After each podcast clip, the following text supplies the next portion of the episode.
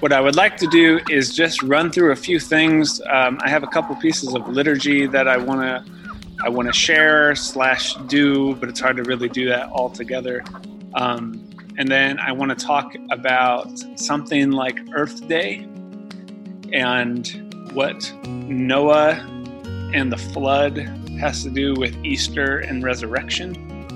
Um, and then we'll have some open conversation. And just like last week, if you're not able to stick around for it or you're not really interested in that part, no harm, no foul. Nobody's going to hold it against you if you log off. Um, but I am always interested in people's thoughts. And I think the best part of the content last week for me was what happened after I got done talking.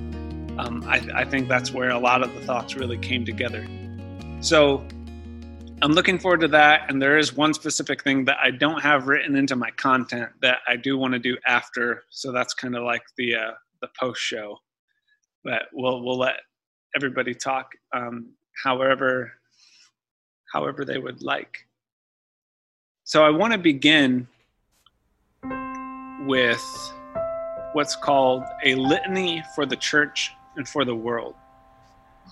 And a litany is just a prayer and this actually comes out of um, the Book of Worship. so the United Methodist Book of Worship. It's this this big old book, um, but this is a prayer that we've used a lot in the past, and uh, so some of you might recognize it. And there is a part that says response. Um, you don't have to all in unison unmute your mics and uh, respond corporately. But if you would like to, from wherever you're sitting or wherever you're standing, some of you are standing, um, you can go ahead and, and participate in that. So, this is the litany for the church and for the world.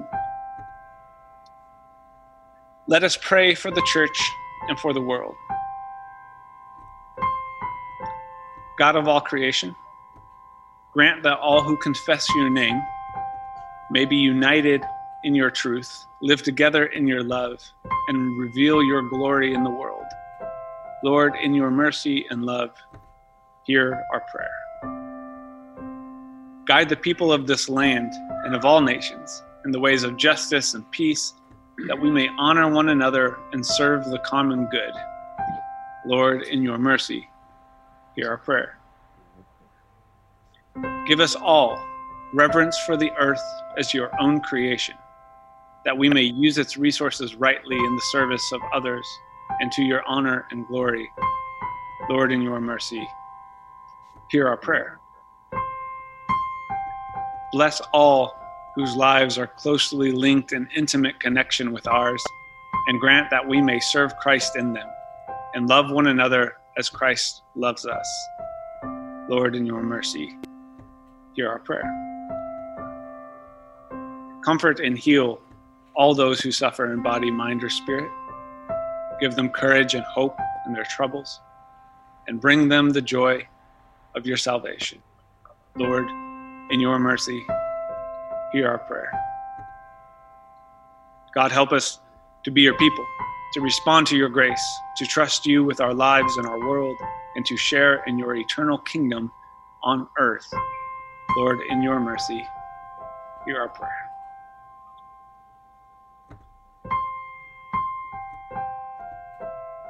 Hopefully, you all were able to follow with that in some way, shape, or form.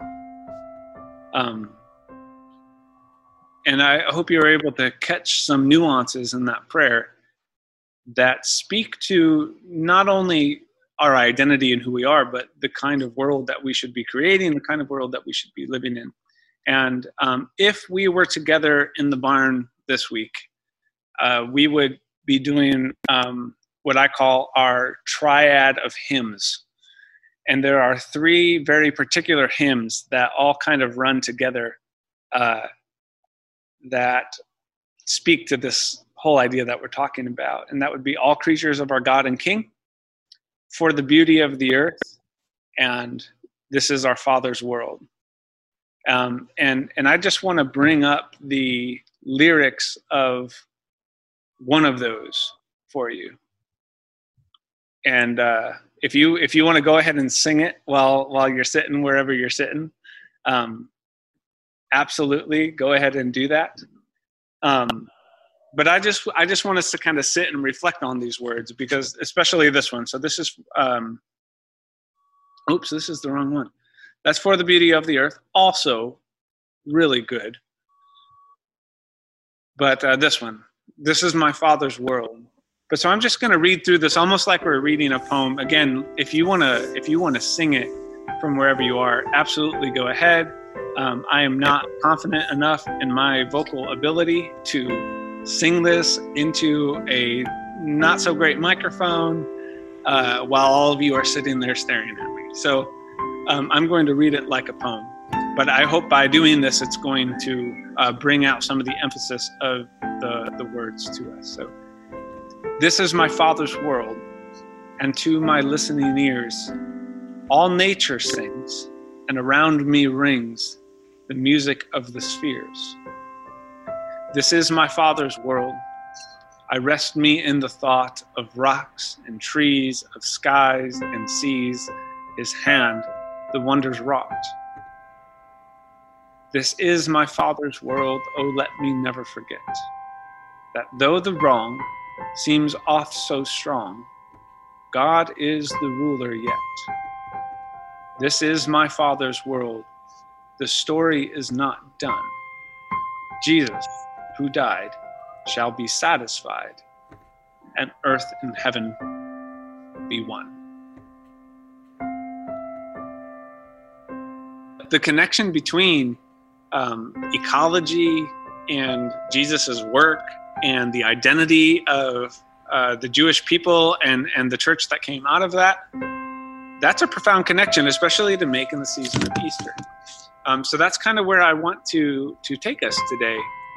And I also wanted to, we're going to do a quick meditation that I think's important and it's also challenging. But before we do that, I wanted to share um, a piece of prose that we first shared in this barn maybe in like late September. So this was one of the first things that we did uh, in this space. And so I'll I'll read this. I know for some of you you've you found this very meaningful, and um, this is something that's been important in my life. But moving from capturing what is happening with Jesus, what what is God doing in the world that includes us, and then what does that mean for how we live as people?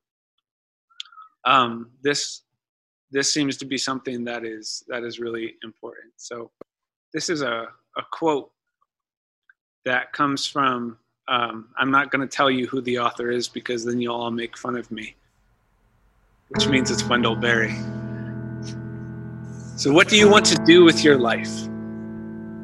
I hope to die in a world that I was glad to live in, which means I will either exist like a tree or like fire. We will try to live in the world by burning and destroying it, or by learning to produce life where we are, firmly rooting ourselves in the soil, taking only what we need, and seeing to the preservation and enrichment of that which is around us. May you grow like a tree, not like a fire. I want to invite us into a space of um, meditation. And so, if you're one where you do want to close your eyes and uh, actually get into a prayerful state, and you don't want the camera on while you do that, feel free to turn off your camera. Feel free to turn off your microphone. Um, I will have some words on the screen if you need something to focus on. So, however you want to, however you want to do this is up to you. I'll go ahead and guide us through this meditation. And then uh, when we're done, we'll get into some text, okay? So just go ahead and begin by taking some deep breaths and notice the space around you. Do you hear any ambient sounds? Um, are there any particular smells are there other noises? Maybe they're distracting. Go ahead and pay attention to them for a second. And in whatever state you're comfortable, if you're sitting, if your eyes are closed, if your eyes are open, it doesn't matter. But I want you to begin by seeing yourself in front of you. Imagine whether you're looking in a mirror or, or you're just imagining the wholeness of your body standing right in front of you right now. I want you to speak these words to yourself. And it can often be hard to speak good things to ourselves. We usually want to be hard on ourselves and challenge ourselves, but do the hard thing of speaking goodness and wholeness and prayer to yourself. You have permission to do that. And so, as you imaginatively look at yourself in front of you, say to yourself, May I be whole.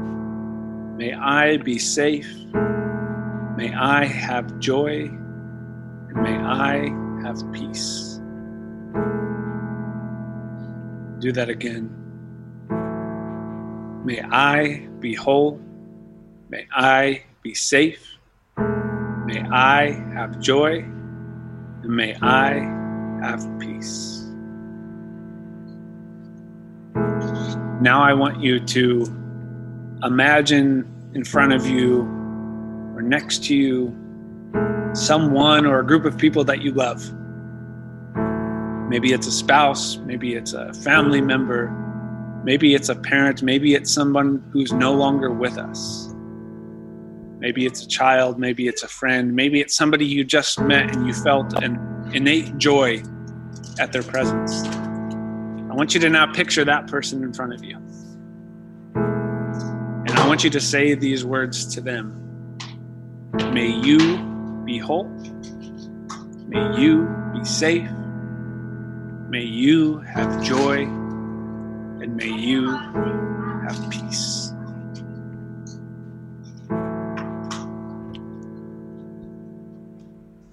When you're ready, we'll do that again for somebody that you love. May you be whole. May you be safe. May you have joy. May you have peace. Now I want you to I want to invite you into a more difficult space. And this one involves us speaking these things to someone we might consider an enemy. We have to remember Jesus does not say that we need to like our enemies. He does say that we have to love them, we should pray for them. This is difficult. And if this part of the meditation takes you into a place of too much difficulty or trauma, please don't do it. Only go as far as you are able to go, but I do invite you into the space of vulnerability. If it's only because it's difficult, resist the temptation to run from what can be challenging. And remember, no part of this is you making sure everything goes perfectly for that person. No part of this is you having to cost yourself something for that person or that group? Who's somebody you hate? Who's somebody who takes up a lot of negative headspace?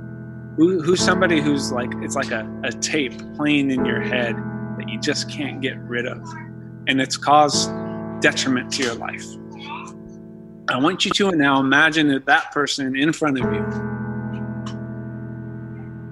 and speak these words to them, even if they're not completely from you, even if it's just with the understanding that God speaks these words to those people, whether or not we like them. That's what we can do to love our enemies, is pass on the peace and the blessing that they have just by being a human being.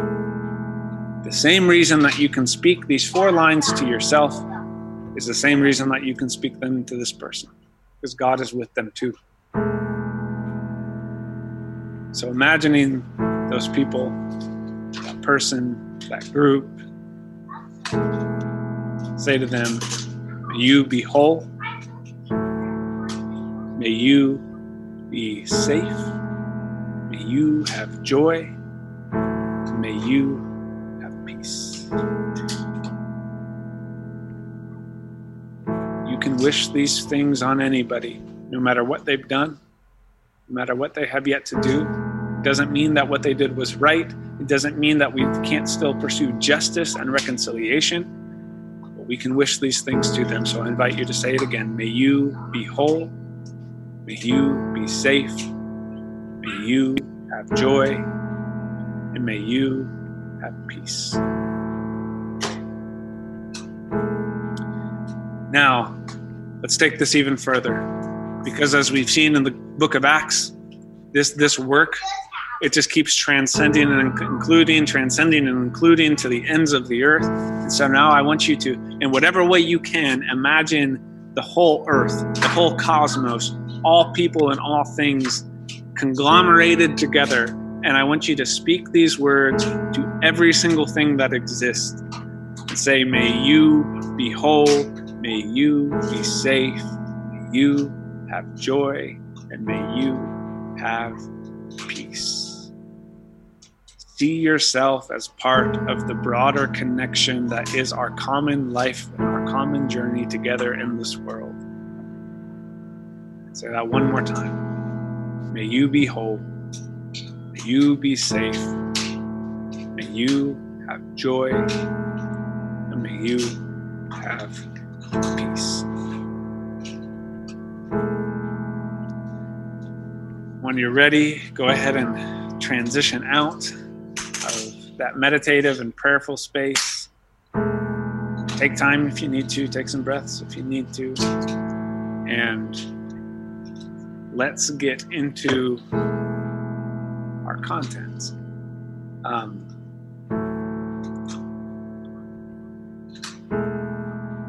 if anybody has any thoughts or questions or anything, uh, you can go ahead and send me messages. You can send me messages privately on here if you don't want everyone to see it. Um, but what I would encourage you to do while I go, uh, we've kind of found that it's easier for me to just kind of give all the content, not try to quiz and test you all on different texts and things um, just give all the content and then have conversation uh, following that just if a thought came up or you had a question on something specific um, or you know your thoughts on what do we do with this? What does this mean for us? So i am going to uh, kind of get moving with this. So feel free to chat send me a chat. I probably won't get to it till uh, I, I, get through this. So i've got a i've got some notes that i want to share and then um but i encourage you write things down as i go okay? And that way we have some things to go back to. So this is called something like earth day noah the flood and resurrection. Uh, so hopefully that title will make sense to you by the end of this. And here's the deal. I do not i'm just going to set some standards here. I do not think that we should care for the earth or participate with creation because the Bible says so. Um, that if the Bible didn't say anything about it, then we just wouldn't do it. I, I don't think that's not what I'm trying to say here. What I'm trying to say is most of us, at least from what I know about all of you who are on, um, most of us get this. Most of us understand this, follow with this. Um, what I think is important is then to go, so how do we interact with the earth? And why should we do it? And I think the Bible gives us those answers. Okay. So I don't think the Bible is the, the reason why we go, oh, I never thought of it before, but we should we should act appropriately with ecology. No, I what I think we can do is go, what does the Bible say about it? And how can that help inform how and why we in, should interact this way. It, this is this is about helping to nurture the identity. Um, so hopefully that makes sense. But we're going to begin this with uh, Noah and the flood, which is something I don't think I've ever uh, given content on since I've been here. Um, but it's super interesting. So I know I've alluded to it a lot, but I always say this before we begin anything in the first 11 chapters of Genesis. Um, I do not think that Genesis 1 through 11 is a science textbook. So if you're coming at it with that that hat on, take that hat off. Uh, pretty much about any story in the ancient world, they weren't sitting around going like, "Listen, we got to write down the exact science of how this happens because people 2,000 years from now, 3,000 years from now in America are going to be really concerned about that." They weren't having that conversation. What they're trying to do is give what's called cosmology, which is how do we understand what this whole thing is? And they would do that through an origin story. All right, so as we're reading this, we're not asking the question, how did this happen? We're asking the question, why? Why did this happen? That's what's going to clue us into what's meaningful for us today. All right? Now, as Easter is continuing, so we've kind of talked about Easter is a season, not just one day. I don't think that we can talk about Easter without talking about Noah and the flood. And we can't look at Noah and the flood without seeing it within the context of Genesis as a whole. Remember, Genesis is a story, it's a single narrative from beginning to end. It wants you to understand what's happening in this specific part in light of what's already happened. Okay? So we're going to dive in to Genesis 6 through 8 with a little bit in chapter 9. If this stuff really bores you, go ahead and check out for like 10 minutes. But we're going to dig into the text. All right? Um, so, first, I have a series of questions, and I hope to help you answer those questions for yourself. So, the first one is why did the flood happen? I want you to think about that. Why did the flood happen? Again, you got that science hat on? Take it off. It's not helpful right now. And I'm not saying that science is bad. I actually find it really important in the conversation of whatever we do with faith. Um, but remember, this is about the why, not the how. So here we go.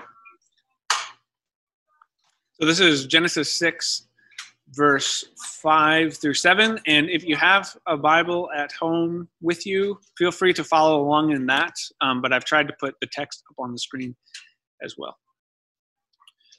The Lord saw that the wickedness of humankind was great in the earth, and that every inclination of the thoughts of their hearts was only evil continually. And the Lord was sorry that he had made humankind on the earth, and it grieved him in his heart.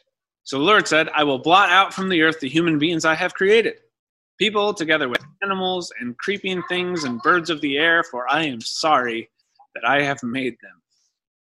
So we're starting out on a real positive note. Um, so why did the flood happen? Well, according to these verses, something went wrong. And it went so wrong that Adonai, so anywhere you see Lord like that in the Hebrew Bible. Um, you'll often hear me say Adonai instead. It's a sign of respect. Um, so Adonai wants to blot out all of it, and he's sorry that he made any of it at all. Um, but we're clued into some specific details, and it, and it has to do with humans. So humans are responsible here in some way, and uh, one way we could put it is if remember we're reading this in context. Genesis 1 and 2 is all about humans having this responsibility to be caretakers of the earth to guide the earth to direct it. Here we find out the directors have directed in the wrong direction and things have gone astray so if humans are responsible for guiding how this has gone they've misguided it and it's so bad now that that god regrets it all right, so that's that's one reason why. Let's uh, let's look a little bit further. So this is Genesis uh, six verses eleven through twelve. Now the earth was corrupt in God's sight, and the earth was filled with violence. And God saw that the earth was corrupt, for all flesh had corrupted its ways upon the earth. And God said to Noah, I have determined to make an end of all flesh, for the earth is filled with violence because of them. Now I am going to destroy them along with the earth what I want you to pay attention to here is first uh, this idea of corruption in the previous section of wickedness. It's paired with violence. th- those are the indicators we're given for what has gone wrong and why it's been misguided. I think that's important. But what's also important about this section is that whatever humans have done has not just affected them. The whole earth is filled with violence. The earth didn't commit the violence, the humans did. We're told the humans are responsible, and yet its its effects involves everything. And of course, we should assume this is the case because of what we read in Genesis 1 and Genesis 2 that the effects ripple out and, and it continues to go on because there's an interdependence between all of these things okay? So that's kind of the picture being being painted so far. All right next question. What is the flood meant to do? So we saw a couple uh, previews of the intention of the flood in those last two but let's look at chapter 6 verse 17 for my part i am going to bring a flood of waters on the earth to destroy from under heaven all flesh in which is the breath of life. Everything that is on the earth shall die. So, just like the general summary is what's going on with the flood? What's it meant to do? It's supposed to erase everything, right? Particularly, though, how will that happen? Water and death. And the inclusion of water th- this is where you got to start picking up on some details. Water is the medium by which all of this is going to happen. Is that random or is that about something specific? And this is where people want to go like, we have no archaeological evidence of a worldwide flood. Yeah, I don't care because the point is that water reverses what's going on with these humans and their violence and the corruption. That's the water has a it's a main character in the narrative of this story. And I think that there is a reason why. And so, water taking over everything, reversing it back, erasing it, and that leading to the absence of life. What is this a picture of? And if you read like verses 18, 19, 20 right there, it's going to give you like list of creatures. And those are the same exact list that are given back in Genesis 1. What is this a picture of? Creation is getting reversed. God is uncreating the world. That's fascinating. Particularly in Genesis 1, there's this Hebrew phrase used, tohu vavohu. And tohu vavohu means emptiness uh, and void, it's absence, it's chaos, it's like the antithesis of life. And you see through water, God is bringing tohu vavohu back. All right, let's keep going. What is the process of the flood? So, kind of picking up on this a little bit further. We're into Genesis 7, guys. We made it through an entire chapter. Everybody's saying amen right now, correct? All right for see this is where i hate that i can't see you all and read you in the room because i have no clue how bored you are. All right so genesis 7 verse 4 for in seven days i will send rain on the earth for 40 days and 40 nights. And every living thing that i have made i will blot out from the face of the ground.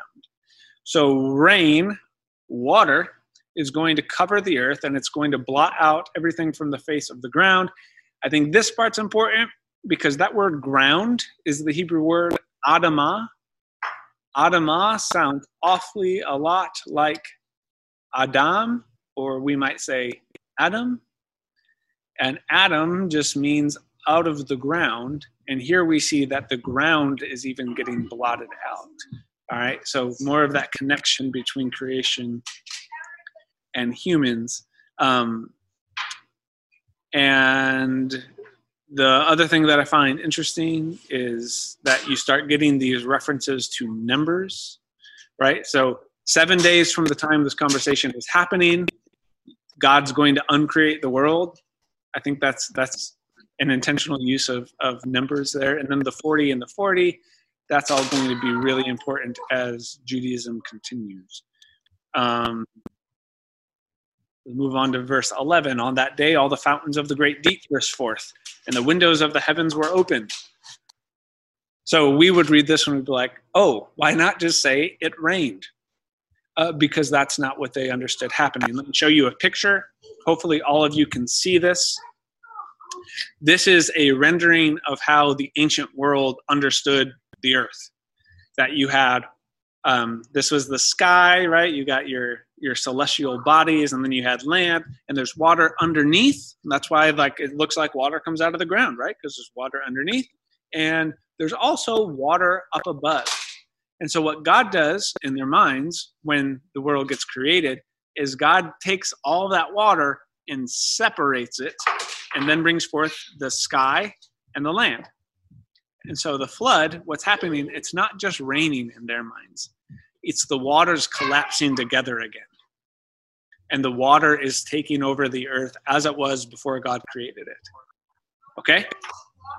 So that's what's going on with the water. And then we read this in verse 17 through 19. The flood continued for 40 days on the earth, and the waters increased and bore up the ark, and it rose high above the earth. The waters swelled and increased greatly on the earth, and the ark floated on the face of the waters.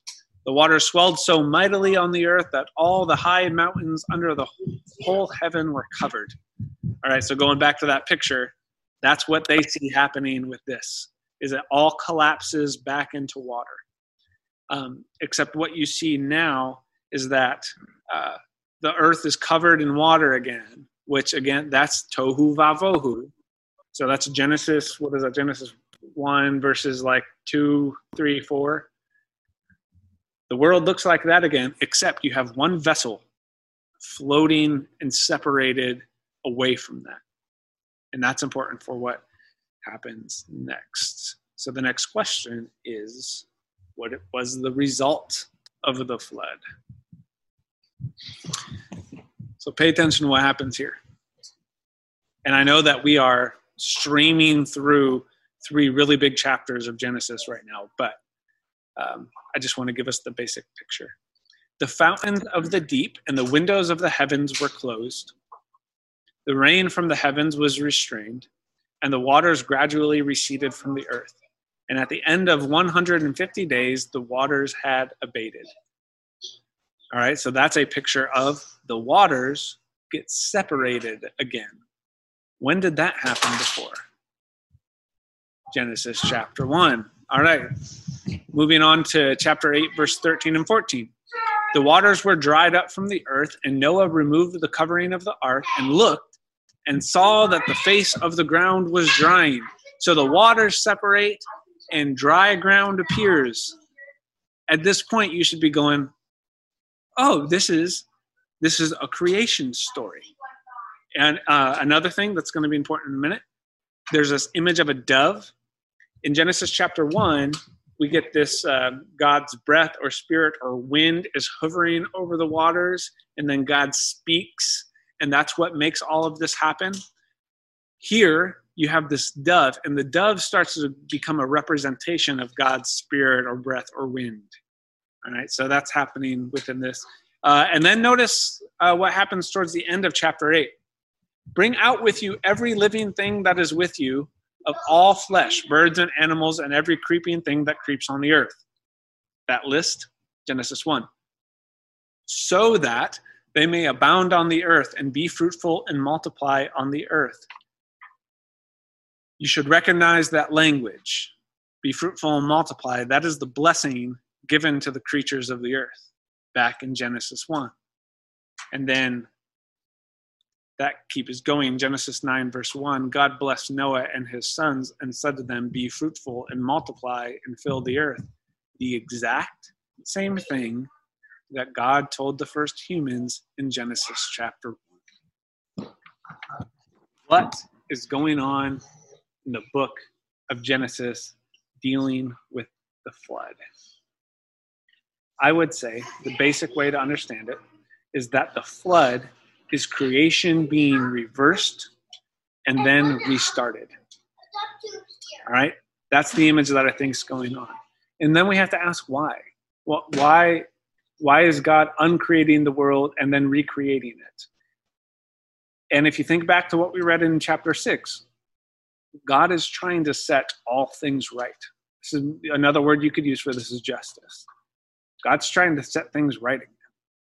And at the end of this, we get this promise um, that He will never, God will never recreate the world in this way again. Never will God destroy everything in order to recreate the, the world. Um, we get that promise. But the idea of recreating the world is still a huge influential part of the text. God still is going to continually act to reaccomplish what's going on here. And so we might want to phrase this as um, what's going on with the flood. This is about the healing of the world, shalom, all things in their right place, universal flourishing, health, where all things are good again. That's the point of the flood. God reverses creation, uncreates to recreate to help make this happen. And so then you have to start looking is start going through the Hebrew Bible. Where else do you see this? All right, well, so Genesis chapter 12, what is that? It's about setting all things right, but instead of a flood, now God's going to use a small group of people who's slowly going to grow and take this blessing out to the world. Or you get into Exodus. Israel leaves Egypt. They come to a body of water. The water separates and dry ground appears. What's going on there? Their liberation is an act of new creation. Um, or you could look into the sacrificial system, which a lot of people want to go, oh, Jesus got rid of Leviticus because Jesus was the final sacrifice. You're trying to talk about the Passover lamb there. The sacrificial system in Leviticus is not primarily about atonement and getting rid of sin. That is about a way of reconnecting with God so that Israel will set all things right in the world. Okay, so every every act of sacrifice is a movement towards new creation. Um, you see this with the prophets. It's what the prophets are pointing to. So the question that we then have is how does Jesus fit into this? If Jesus is a part of Israel, if this same story is the story that Jesus is a part of, how does Jesus fit into this? Because is Jesus' death and resurrection about just something else, or does it actually have something to do with this. And however the story continues in the New Testament, whatever you want to do with it, I think you have to see it through this lens of the same thing that's going on with the flood. And so uh, lately, since Easter, we've been kind of using this phrase that Jesus' death overcomes death and launches a process. So, what does Jesus' death do, and what is that process how, how does Jesus overcome death? And what does this process look like? What's it about? And I think that's what we're going to, that's what we start our getting into today. I would make a case that the primary effect of Jesus' life, death, and resurrection deals explicitly with creation. I would argue that the first Christians understood Jesus' life, death, and resurrection as that which brings this renewal of creation that God's been trying to do back since Genesis 1 and Genesis 2. Um, so I want to give you just a couple examples, and then I hope that you can, anytime you read any biblical text, you can find this this narrative portrayed somehow within that. So uh, first would be this. This comes from the Gospel of Matthew. This is Jesus' baptism. Just pay attention to the language of Jesus' baptism. So you can get an idea of uh, what the authors were trying to communicate to us, right? When Jesus had been baptized, just as he came up from the water, suddenly the heavens were opened to him, and he saw the Spirit of God descending like a dove and alighting on him. And a voice from heaven said, This is my Son, the beloved, with whom I am well pleased.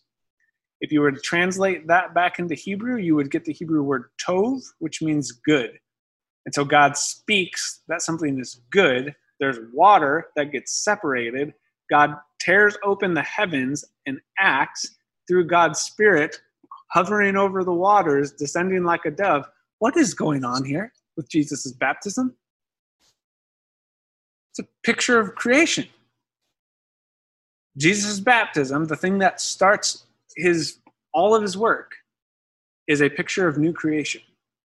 How do you think the gospel writers want you to understand Jesus?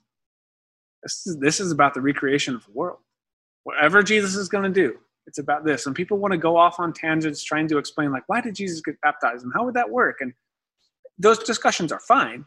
Just make sure you place it within the very obvious thing that the text is trying to place it within. Okay, so then from there, like, what's the kingdom of God about? Well, justice, wholeness, all things being made right, salvation to the ends of the earth, which is a command from Genesis. Okay, um, or you could look at Passover and how Jesus reinstitutes Passover and says that the liberation that uh, that the Israelites experienced coming out of Egypt and Exodus is now for the whole world and not just people, the whole world. So Jesus' death is painted as doing something for all parts of creation. Or you could look at how uh, Jesus and the early Christians talk about how they're, they are the temple together when their corporate body is a new temple. Um, and that's important if you're interested in that, just because the first temple is actually depicted as God's presence in the garden. So that's a connection. Um, or you get you get lines like this from Jesus a lot. So this comes from Matthew 19, verse 28. Jesus said to them, "Truly, I tell you, at the renewal of all things." Why is he talking about the renewal of all things? Why does the book of Acts paint what the those first Christians are doing as the restoration of all things? Because it's part of this narrative. Like this is just how they understood all of this was happening, right? Um, now you also get this with Paul, the Apostle Paul. A lot of his writings and the writings that came from his identity um, use the same thing. Like Philippians talks about the good work that is going to yet be completed. What's the good work? I would argue it's the renewal of creation. Um, or you get this in Ephesians, which if you're looking for a good Ephesians or a good like Easter text about who is the church and what are we doing and what's our narrative, just read Ephesians 1. It's brilliant. But specifically this part, uh, with all wisdom and insight, he has made known to us the mystery of his will according to his good pleasure that he set forth in Christ as a plan for the fullness of time to gather up all things in him, things in heaven and things on earth. And first, I just love, I love that the way the early Christians articulated what God is doing in the world wasn't with like wrath and judgment and he's out to get you. It's this is God's good pleasure. This work brings God pleasure. Um, but you get this weird phrase to gather up all things. This line right here. And it could be a little bit startling, so I'll make it even more confusing. The word to gather up is my favorite Greek word, anakephaliasathai. So y'all can practice saying that, anakephaliasathai. And uh, it is it's a party in your mouth but it actually means to recapitulate retell sum up or make unity out of. And the way that paul understands what's going on with jesus is that he is retelling or recapitulating or you could say renewing the story of the world making unity out of it. And then you have to ask and who is that for? Well what is what does paul uh, include here? All things. Interesting.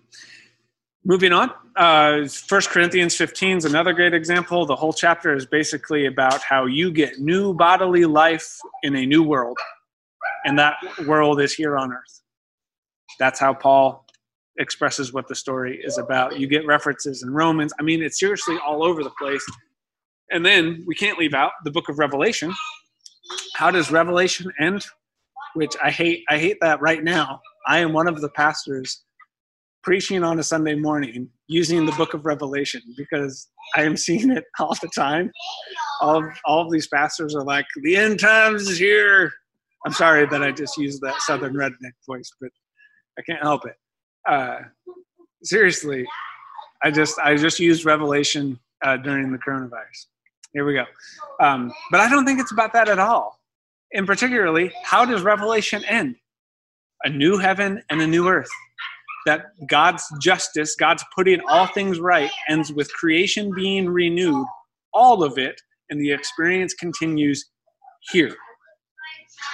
Like there's this image, I've heard a joke once about how a lot of Christians talk about like how their souls go up to heaven.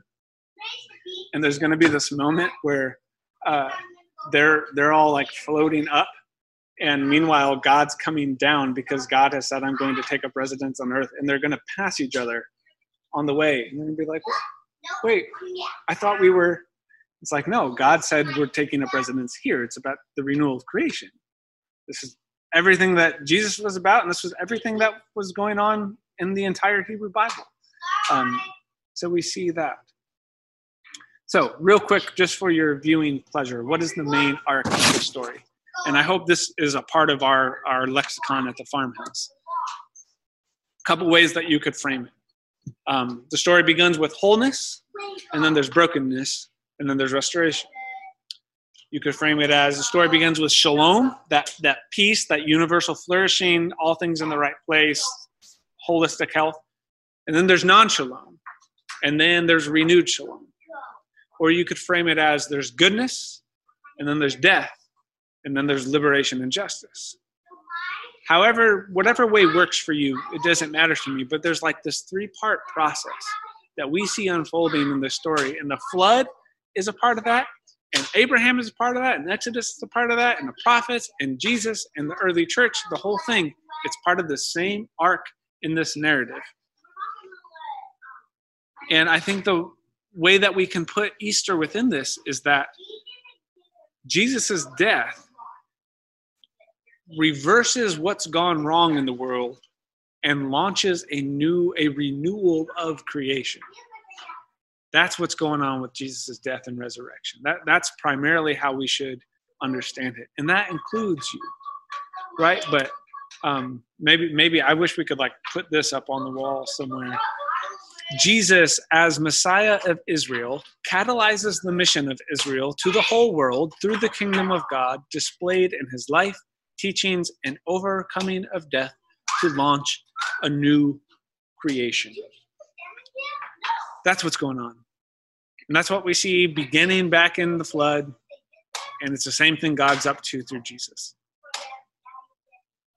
I also think it's important. People talk about bodily resurrection um, and they talk about incarnation. And I think both of those are fascinating because if God takes up flesh, right if if the presence of god and the resurrected body is still of flesh of bodies that affirms creation that affirms materiality but whatever is happening with resurrection I, I think it comes back to this all all things and so now we're going to interrupt this moment with tyler to take you to a great guy called john wesley and so I hope you enjoy these advertisements from the one and only John Wesley. All, all the hardcore Methodists were just like, yes. So let's start here. Salvation is not what it is frequently understood by that word, it is a present thing. God wants to give you both inward and outward health. And people say that we're not a church because our vision statement is to foster the health of our place. They just don't know they're John Wesley. You know what I'm saying? But then it keeps going. Follow with this now.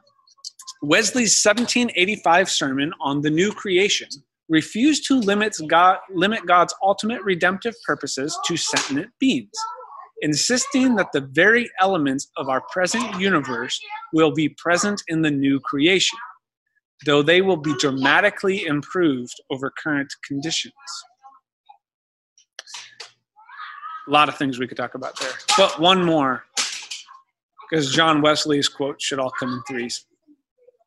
In his sermons, The New Creation and The General Deliverance, Wesley demonstrated his belief that God's ultimate purpose includes saving all of creation, not just humanity, and that humans should model their behavior in anticipation of the final new creation. That's what we're talking about with Easter. And that's what God was doing back at the flood. It all is part of the same story. Do we understand? Like, do we understand that this is a story? It deals with all things. Like, uh, so there's a, an author that I've been influenced by that talks about uh, resurrection, um, like like this. This is just a fun, a fun quote to have. You and me and all of those people, even our enemies, the people who don't care, the people who don't get it, and the people we don't want to get it, the backwards, the forwards, the nobodies, the somebodies, the top, the bottom, and even those who don't think they need it. The poor and the elite, the good and the bad, the weak and the powerful, the prisoner and the oppressed, and the strange, every group, every color, every race, and everyone who doesn't fit into our categories, all who has breath. Who is resurrection for? All things, all of these folks. But then it doesn't end there. Buildings and roads and electricity and paint and clothing and reality television cars and villages and countries and businesses and farms and crops, ground, wind, fire, animals, plants, creatures, and everything that has the breath of life in it, but also metal and rocks and plastic and chemicals and water and food and grass and trees and mountains and every single molecule in all of creation because God is involved in that too. What is this story about? What's going on with resurrection? What what is jesus' death launching?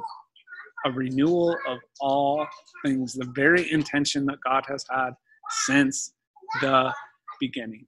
And i think often churches have we we used this language several years ago on easter that we try to domesticate jesus. Like jesus is like this lion and we try to cage the lion and turn it into a house cat by saying no jesus' work is only about this. It's like no it's all things. The whole, this is about everything. And if we're going to be Easter people, we need to be Easter people of everything. And so I have just a couple thoughts. What do we, what does this mean for us? A couple thoughts. First, we should have a preferential option for creation for everything, all things when we talk about what we do, when we think about the decisions that we're going to make, um, the way we interact and move and have our being within creation, we should first and foremost consider the whole thing, all things, all of it, and we don't. And we need to continue to shift that mindset further and further and further. Uh, a lot of churches, especially Methodist churches, do really great work with uh, creation care and ministries for ecology, and that's great. But it's not just a text a checkbox. It's not just an uh, an offshoot ministry that we can do. A preferential option for creation should be built into the fabric of everything that we do.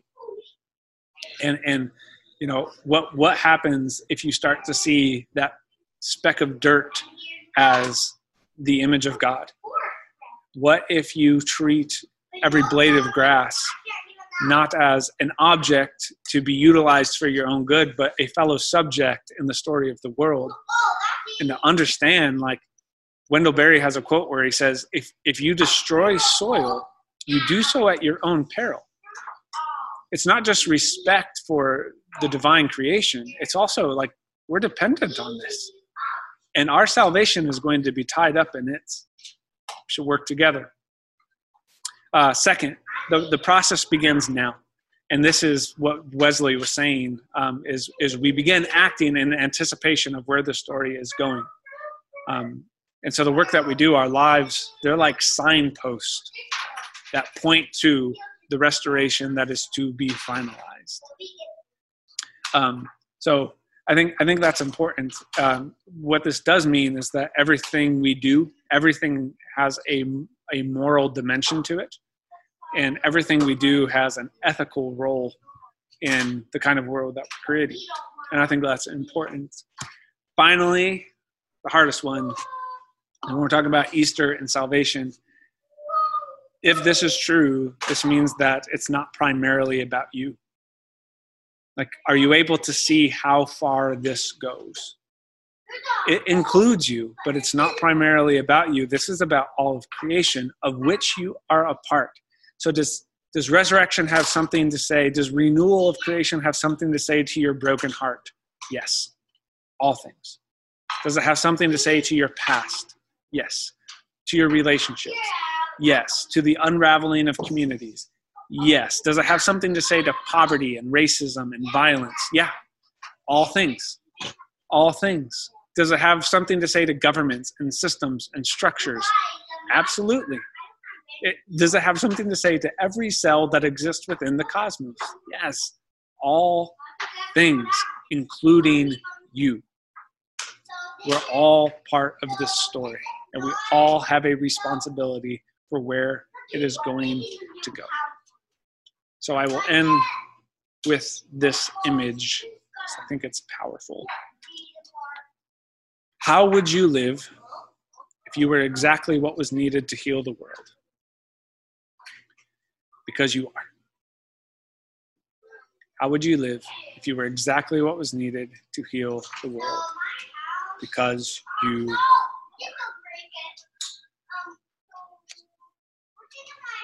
All right.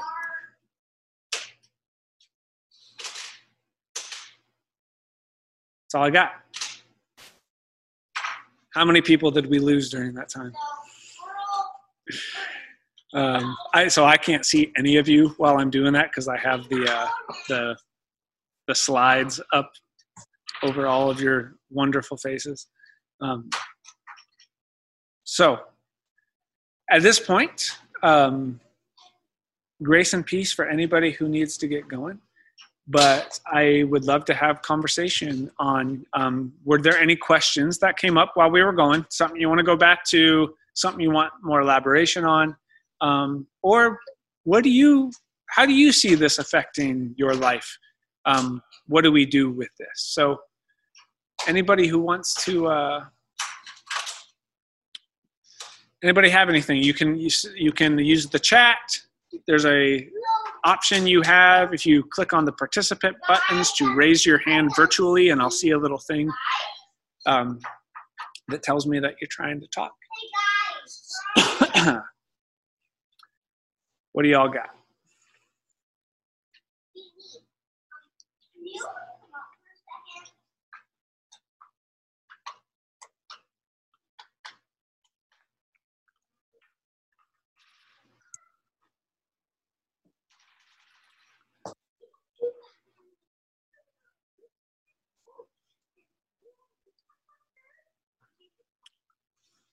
All right, Amy has a question. Go ahead, Amy. Well, it's, it's more of a comment that's kind of interesting. Uh, when Lamech, uh, who was Noah's father, when Noah is born, he said, This is the person who will give us relief from our toil. So it's almost like he's kind of, uh, you know, saying that this is the person who will save us, which I thought was interesting. Hmm. Do you have anything to say on that? you, uh, Lamech. Yeah. Yeah. Um, fun to talk about. Okay. I thought there was kind of a connection there that maybe uh, people were writing about Jesus, they were going yeah. back to that as, as you know another. Yeah, I mean, you have to see the flood as an act of salvation, and remember that at the end of it, Adonai says, "Yeah, I won't do it that way again." Um, but it's an act of salvation all of creation is saved by its uncreation and then recreation. Right? And Noah is the, the figure of that. But also keep in mind, Genesis chapter 9, right? 9 verse 1, they get that blessing. And then Noah goes on almost immediately after to Methodol. So it becomes very obvious that that, that didn't solve the issue, that the process is still unfolding. All right. Who else has something for us?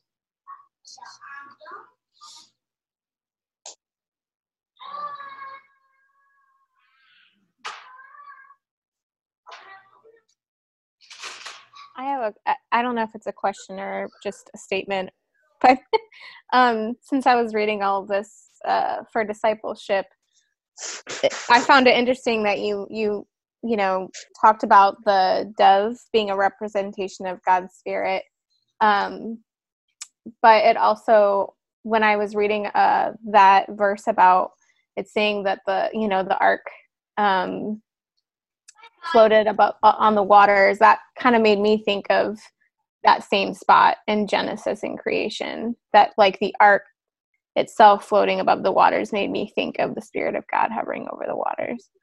The the dove connection came later. That's not actually you can maybe read that into Genesis, but that came later. Um, yeah, no, I like that image of it's actually Noah and these creatures and Noah's progeny of who's going to continue the blessing of the world that's hovering over the waters in Genesis 6 and 7.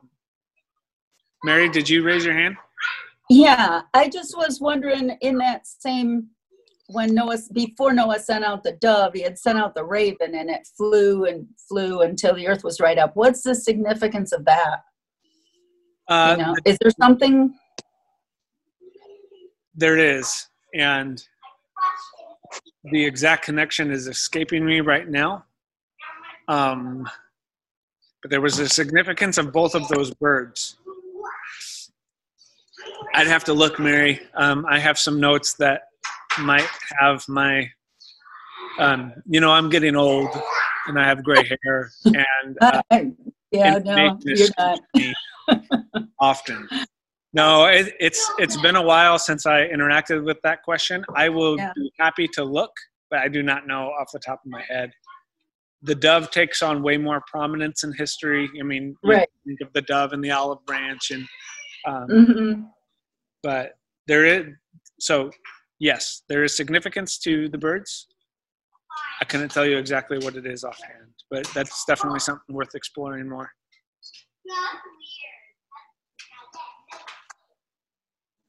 Does the term tohu come up explicitly anywhere in the flood? Or is it just an implicit? Amy asked if tohu vavohu comes up explicitly in Hebrew in Genesis 6 through 9, and it does not. Um, that is, but the image of the water covering is the same one where it's brought up back in Genesis 1. The, the one thing that I wanted to bring up in in light of all of this is actually what we did for um, kids church this morning where we talked about the second law of thermodynamics and entropy. And uh, you know I, I, think they got it. I think they uh, they were all pretty clear on what that was by the time we were done um, but one of the issues that i see within um, world history and how should resurrection interact with it is the problem of entropy, of which we don't have a solution for. And the problem of entropy is basically that all matter, uh, matter and energy cannot be created or destroyed. It only changes form, but it will change form into something that is less usable. And so with the kids, I burnt a piece of paper and showed all of the paper still there, just in a form, except we can't write on it now. That's entropy. And uh, the problem of entropy is a real one. And unless we do something about entropy, the, the world will end in solar heat death. Uh, and I find it interesting to connect then does resurrection through the lens of the renewal of creation is it actually an answer to entropy?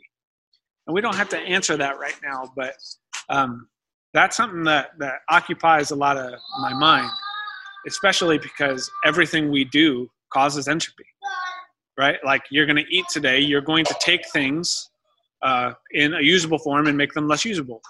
Um, us building this barn contributed a lot of entropy to the world and so i'm not saying like all of those things are bad and you should never do entropy you're going to but to be able to see that's a compromise that's not that's not the the end goal of all of this. That's not the telos.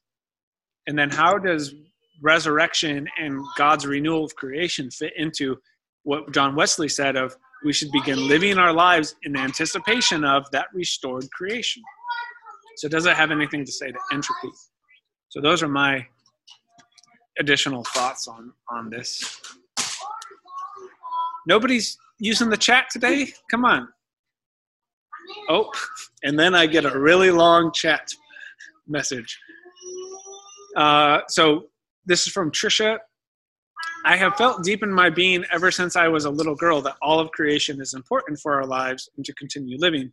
I'm feeling very sad that in the over 2,000 years that Christians who have been studying this, especially Western Christianity, has participated in and or allowed the destruction of so much of creation as you said about the soil and our own peril. Um, yeah, I, that it's not everybody in church history.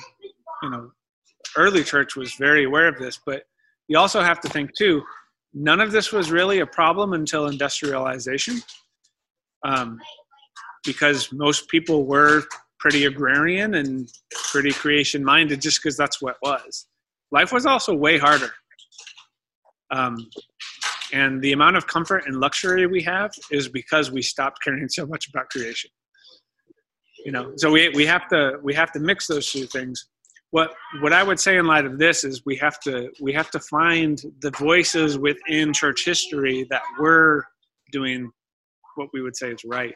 John Wesley is one of them. That's one of the reasons that I think Methodism has um, an edge in the world today, is because they have really strong roots of how how to interact with creation, and not just as like a cool side project, but like as an act of faith and part of uh, the identity of being a Christian. But read more Wendell Berry, and it'll make you more depressed. Wasn't Wesley kind of pushing back against an idea that was coming up at the time? Um, I want to go like where the idea of going to heaven became more of the thing. Was that already? Yeah. Or personal salvation as opposed to creation salvation. Yeah. So personal salvation, which is mostly dominant in in mainstream Christianity in America, um, that didn't really start until about 1100 and by the enlightenment and industrialization that became the norm uh, there's a lot of reasons why but john wesley was one who argued for cosmic salvation which is what we just talked about right? Um, the renewal of creation. That's called cosmic salvation. He was one who argued for that. But he did it in a way where he said but it includes the personal it's all of it all things right? So what what i just did that last segment um, that was a lot of stealing from Wesley. Um, and and and I think we lost that a little bit in the 1800s, uh, especially in America. Um, again, there's reasons why that I, I think are plausible, but you're seeing it come back now um, amongst different denominations and Methodism throughout its history has been one that's always pushed for this. So um, I do think that there's a good heritage there. Yeah, because that's the kind of you know when we talk about like Trish is talking about um, sometimes Christian Christianity, let's say not individuals, I don't talk about people, but don't don't have that feeling of needing to care for the earth because they don't think they're going to stay here. Yeah. And I think that that's a big part of that, and, and if we can get that mindset. Yeah, know, and that's where against that mindset a little bit. that's where I say all of that content we just did. That's not to try to argue for the rationale on why we should care for creation. Um, I think it's going to help inform us how uh, how how we do it and help give us like inspiration for why it's important. Um, so yeah, if we can go, hey, God takes up residence in the blades of grass. Well, that should change how you interact with grass, right? Um, and, or I do think that's an important one. If we say that the ultimate trajectory that God has for the world is a restored earth here, well, then we might want to be careful with how we use it, right? If um, disembodied evacuation to uh, some other place, like beam me up, Scotty, we're going to go out there. Um, now it is likely that you're not going to care as much about the the things that are here. But so that's where pull back the memory of some of those old hymns, right? All creatures of our God and King. All creatures are part of it. Um, for the beauty of the earth, uh, like that that one especially as a as a mission statement for the church. Um, that those should be the kind of things that help influence how we behave um, with creation. Sure, because we want to be preparing to live in a system like that rather than Yeah, you know and and if you take that component out end of the now, world kind of because this is how we define evangelism, is we say evangelism is making God's world real in the place, right? That's that's the message. Jesus evangelizes to people all the time without like uh, getting them to confess something or anything like that, and it's still evangelism. If you take out the role of creation and the renewal of creation and cosmic salvation, now evangelism evangelism has to be I got to get this person to believe the right things and say the prayer so that they can get beamed up like Scotty too.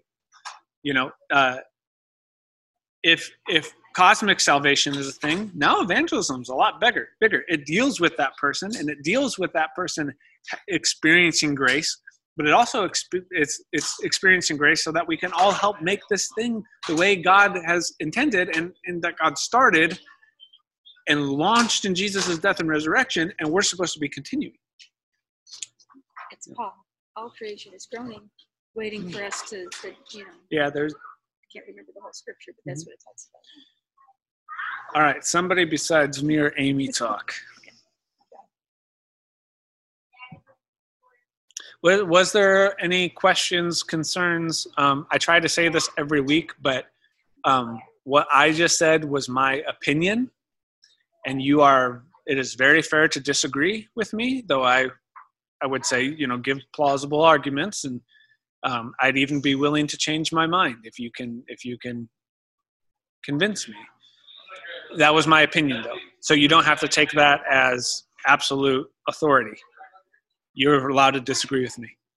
Um, so, was there any disagreements? Was there any uh, questions that you want me to clarify? And then, you know, what does this mean for you? Does this does this idea drive you? Um, does this impact how you live, how you eat, how you buy stuff? Um, and I think it's important to go like none of us, none of us are doing it right.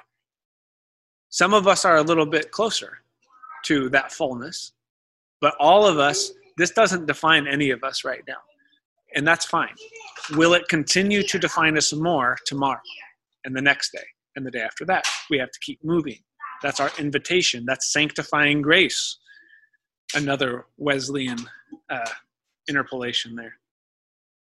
So, any any thoughts, any questions, disagreements, um, words of wisdom?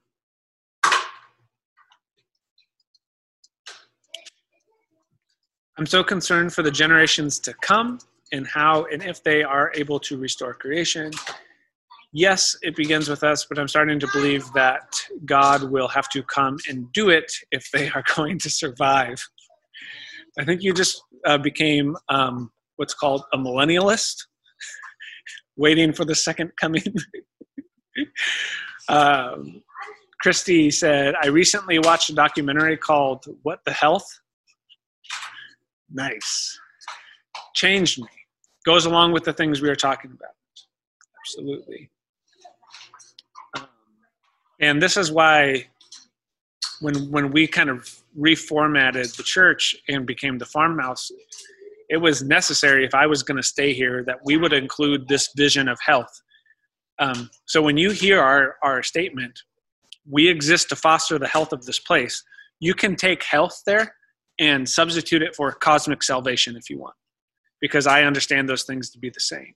And so you as an individual, your relationships, your family, your neighbors, our community, our society, our economy, our ecology, all of it is included in that. So, and that's overwhelming. But you know, and I, I'm not a, I've not seen that documentary, Christy. But the invitation's like, all right, so where can you start? Start somewhere. What's the next right thing to do here? Do it. How can you pursue a little bit more health, more of that cosmic salvation here and now uh, today? Um, yeah, and uh, so Trisha just said taking an online course called Food Revolution. It too is saying these things, and, and like I said, this isn't uh, a way of thinking that is only in the Bible. Like this is a human issue, and therefore the Bible has a lot to say about it. Um, I do think food's the most important one uh, because you eat every day, and uh, eating is an agricultural act and I also think it's the most neglected thing that we do in our culture. Um, you know, I, I, we've we've had people critique us as a church, like, why do you do the co-op? Um, why why are you doing groceries right now? Um, because Jesus launched the renewal of creation and cosmic salvation, and we should begin living now uh, in anticipation of the future restoration and like all things in health and So for me, it makes sense that a church would have interactions with food. The reason we cook the way we do at Farmhouse Sabbath is because we believe that food uh, food is important in this process. And and listen, I here, everybody listen. I ate a Krispy Kreme donut yesterday. Okay, I am not uh, doing this the way that I should, and I acknowledge that. But I'm trying, and every day I hope I get a little bit better. That Krispy Kreme donut was unbelievably good, but I'm glad I made some of you laugh. That's that's good. Any other thoughts? Anybody got anything? Um I don't have any brain. Uh, Amanda Tuttle, I'm going to call you out. You specifically requested a, an explanation connecting Noah and the flood to Easter and resurrection. So, what are your thoughts? How are you thinking about this now?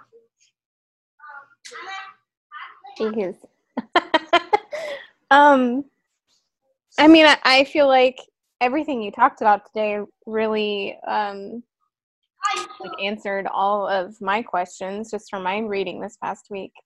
Um, I think I sort of saw it a little bit that like having been been studying Genesis, just that um, whole story kind of coming together. Um,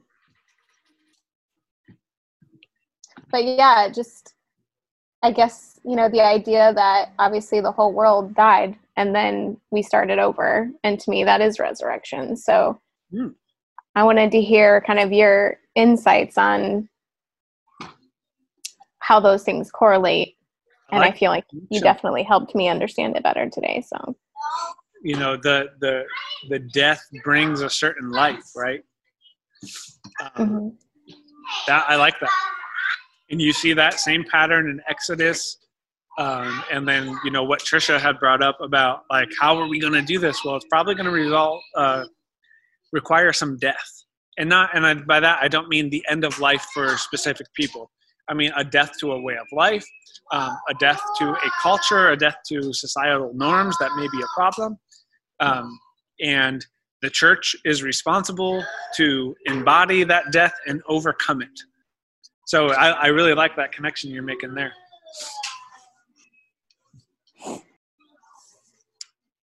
Anybody else have anything? I miss you all. I cannot wait to be in the room again because right now I would be in that beautiful kitchen that we finally finished and got to use like twice before this happened. And I want to cook you food and this would be the perfect Sunday conversation to everybody gets up and we walk over there and we eat food in a beautiful way. Um, and so do me all do me a favor, everyone, and uh, go eat some beautiful food today and celebrate what we're a part of. Um, I also do hope that this idea of cosmic salvation. Everybody say hi to Matt Sager over there in the mask. Matt's Matt. here doing some of this stuff for us. Um, but I do hope that this idea of cosmic salvation and the renewal of creation, that this is part of our DNA here, that we can have these conversations and that it influences the decisions we make and how we act and uh, the, the, direction that we keep going and trying to take our community. Um, you know, I said it, said it back when we uh, first got in the barn. Um, you know, I hope one day people are driving to Metamora, Ohio to go, what did you guys do? How, how did you make this happen?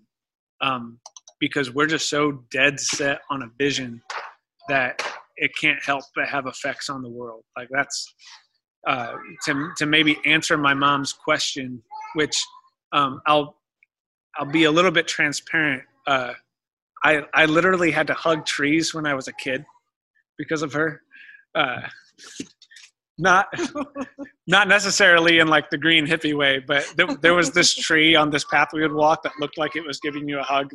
Um, no, so I was kind of raised with this in my my my DNA, um, but I don't even remember what I was going to say now. What was I talking about? I don't know because I got distracted. I got distracted with the Trish and I had a tree. Conversation about tree hugging. The tree line not too hugging.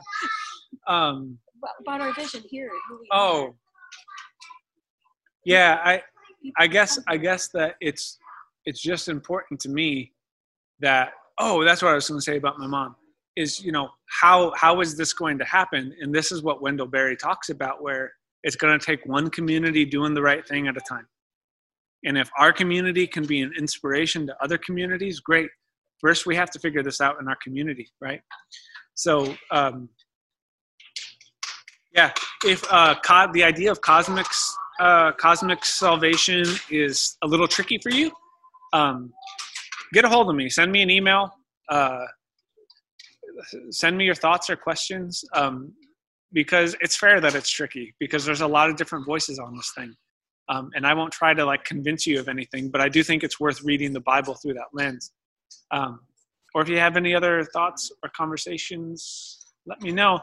Um, if anybody has any ideas for what you want to do next week um, i have a couple in my back pocket but again i i want to have conversations during this time that i know will be beneficial for at least one of you um, if not if not multiple of you. So if you have something you want to follow or talk about uh, shoot.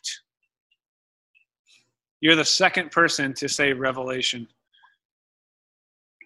Do we really have to do that? Does anybody else want to skip over that? Who wants to do revelation Okay, just just one of you. Okay, then that's not enough for that's not a majority. I need a majority. Uh, two two is not a majority. I'm going to need at least a hundred people to say they're in, and then I'll do it. No, I'll think about that. Um, I'll, I would have to be able to think of a way to connect it with why why it's other than just deconstructing or exegetics on that book um, which I would enjoy doing, but don't give me that pleasure. Um, all right. Well, let me know if y'all have anything. I am going to go do some grocery work with Matt now and get all that going. If you ordered something, you still got to come pick it up. Come and get it. Um, if you didn't order anything and you still want to, come and get it. Uh, just call Matt and tell him what you want. Um, but otherwise, grace and peace be with all of you. It was so good to see you. Um, I hope to see you again next Sunday.